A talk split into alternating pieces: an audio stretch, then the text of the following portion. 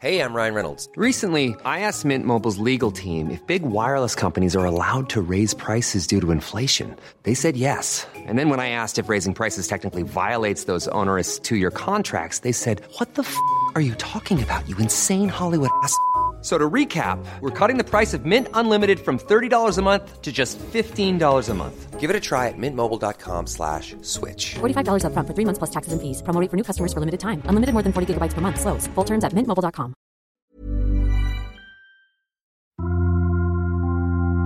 Témoignages, faits de société, grandes et petites histoires, émotions et souvenirs. Ils se racontent, ils nous racontent, ils vous racontent. C'est leur histoire, c'est une série de podcasts long format du Dauphiné Libéré. Sa renommée est planétaire, sa voix célèbre sur tous les continents, et son destin l'a élevée au rang des femmes les plus extraordinaires du XXe siècle. Pourtant, l'iséroise Ninon Valin est davantage connue à l'étranger qu'en France. Née dans le village de Montalieu-Versieux en 1886 et morte à Millery dans le Rhône en 1961, la cantatrice est même considérée comme l'une des stars de l'entre-deux-guerres, une artiste majeure de la première partie du siècle. Découvrez le destin incroyable de cette femme moderne qui a chanté sur tous les continents dans plus de 50 pays. Un récit de François Froeldo d'après un article de Myriam Elfi.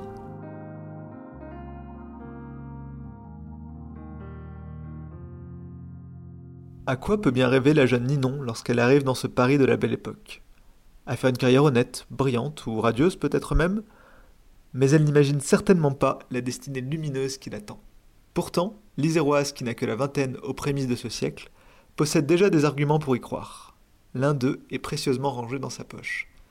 Il s'agit d'une lettre de recommandation du compositeur ardéchois Vincent Dindy. Ce dernier a pris la jeune Iséroise sous son aile depuis qu'il l'a entendue chanter à Annonay. Patrick Baruel-Brussin, auteur d'une biographie consacrée à la cantatrice, raconte comment cette rencontre a tout changé pour la jeune Ninon Valin qui a fait le conservatoire de Lyon, qui avait énormément de talent.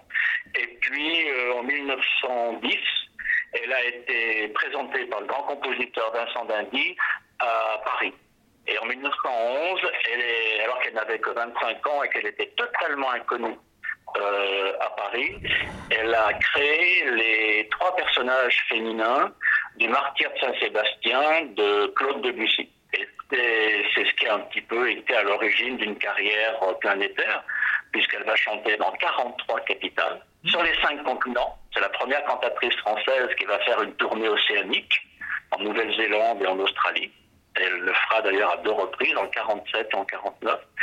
Et c'est une femme qui a marqué le chant euh, par sa modernité, par son engagement. C'était aussi une femme qui était, euh, on va dire, féministe avant l'heure, très indépendante, euh, un peu rebelle, et qui a fait, qui a choisi sa carrière, qui ne s'est pas laissé imposer sa carrière, comme ça se faisait à l'époque, et même encore aujourd'hui, hein, par le biais d'agents ou de gens comme ça. Non, elle a, elle a été une indépendante et elle a, choisi son répertoire, ses compositeurs, et, et ceci pendant 45 ans, puisqu'elle a chanté pendant 45 ans.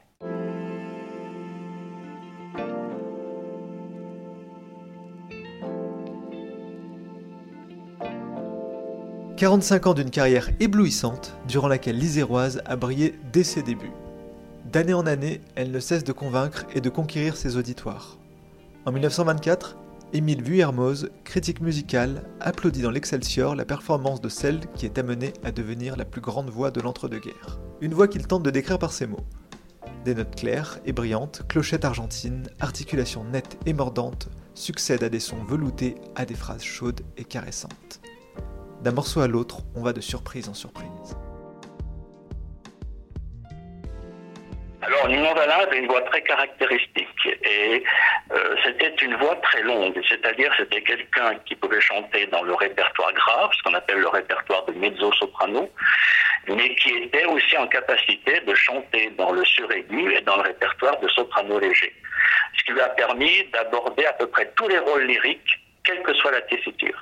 Elle pouvait être Carmen, de Bizet, qui est un rôle plutôt grave, un rôle un peu charnel, un peu, voilà, un rôle un peu flamboyant, mais euh, vraiment pas mal de grave.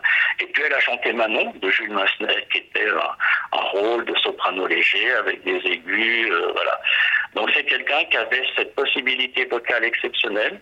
de, pouvoir chanter euh, pratiquement tous les ouvrages du répertoire, mais cette, euh, cette capacité vocale un petit peu exceptionnelle était due à une technique qui était très solide. Elle a vraiment été aussi à l'origine d'une technique euh, qu'elle a retrouvée en quelque sorte et qui était la technique que l'on sait euh, que l'on sait comment dirais-je utiliser au début du 19e siècle. Donc elle a beaucoup travaillé là-dessus et elle avait une technique vocale qui était assez exceptionnelle. Une technique vocale, mais surtout une personnalité qui ne laisse pas indifférent.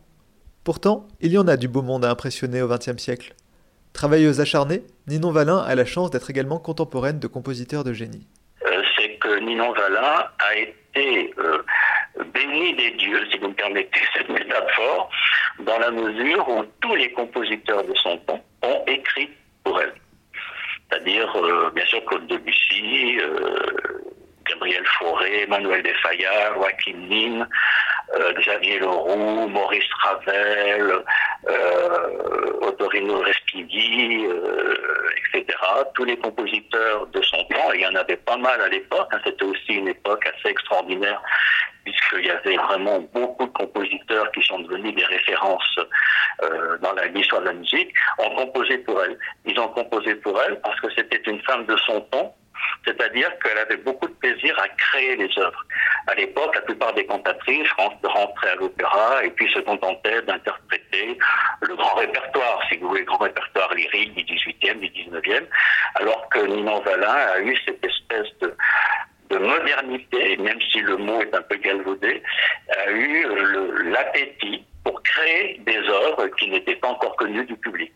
Et elle les a fait connaître, et je dis bien, elle les a fait connaître dans le monde entier.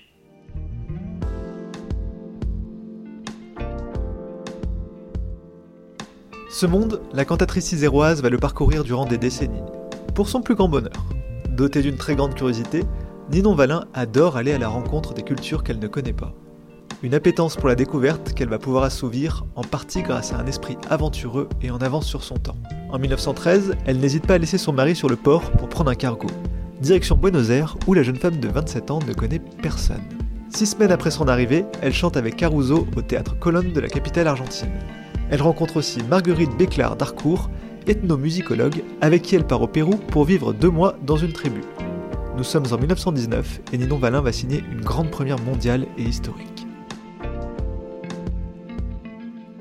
elle voyageait, elle adorait, a la rencontre des cultures qu'elle ne connaissait pas.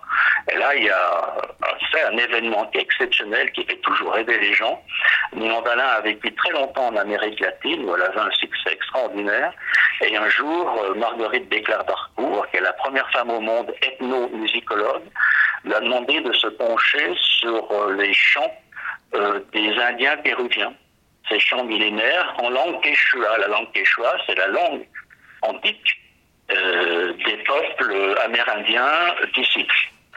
Donc Ninon Valin a appris le quechua avec des gens des Indiens et elle a été la première et à ce jour la seule femme qui a enregistré les mélodies indiennes en langue quechua, ce qui est assez exceptionnel.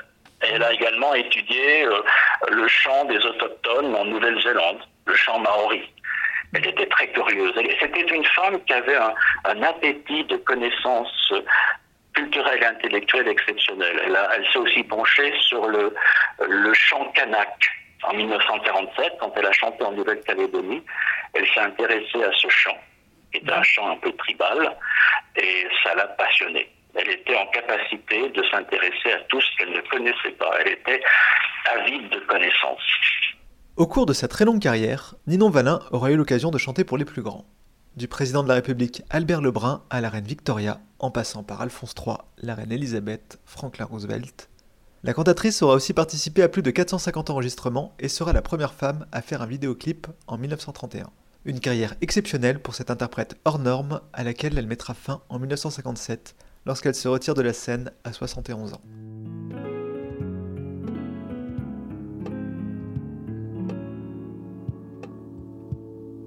Fascinante par son intelligence, sa modernité et son talent, Ninon Valin continue d'être édité par-delà de nos frontières. Sa voix résonne encore aux États-Unis, au Canada, en Grande-Bretagne, en Allemagne. Sa terre natale iséroise ne l'a pas oublié non plus et célèbre régulièrement sa mémoire. On en parle beaucoup dans le milieu musical. Euh, on en parle surtout au Canada et aux États-Unis. Euh, les Canadiens viennent de sortir un neuvième CD consacré à Nino Vallin. Les Américains également euh, diffusent largement son héritage discographique. Les Anglais et les Allemands ont fait aussi un travail assez exceptionnel. Et les Français, peu, voilà, mais nul n'est prophète dans son pays, et ça, chez nous, c'est presque une banalité. et puis c'est quelqu'un qui a énormément chanté à l'étranger. 60% euh, ou 70%, de, enfin les deux tiers de sa carrière se sont passés à l'étranger.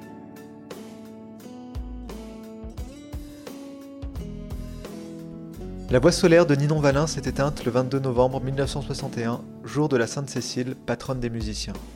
Mais son tempérament, sa modernité et ses enregistrements continuent d'inspirer et d'éclairer partout dans le monde, 60 ans après.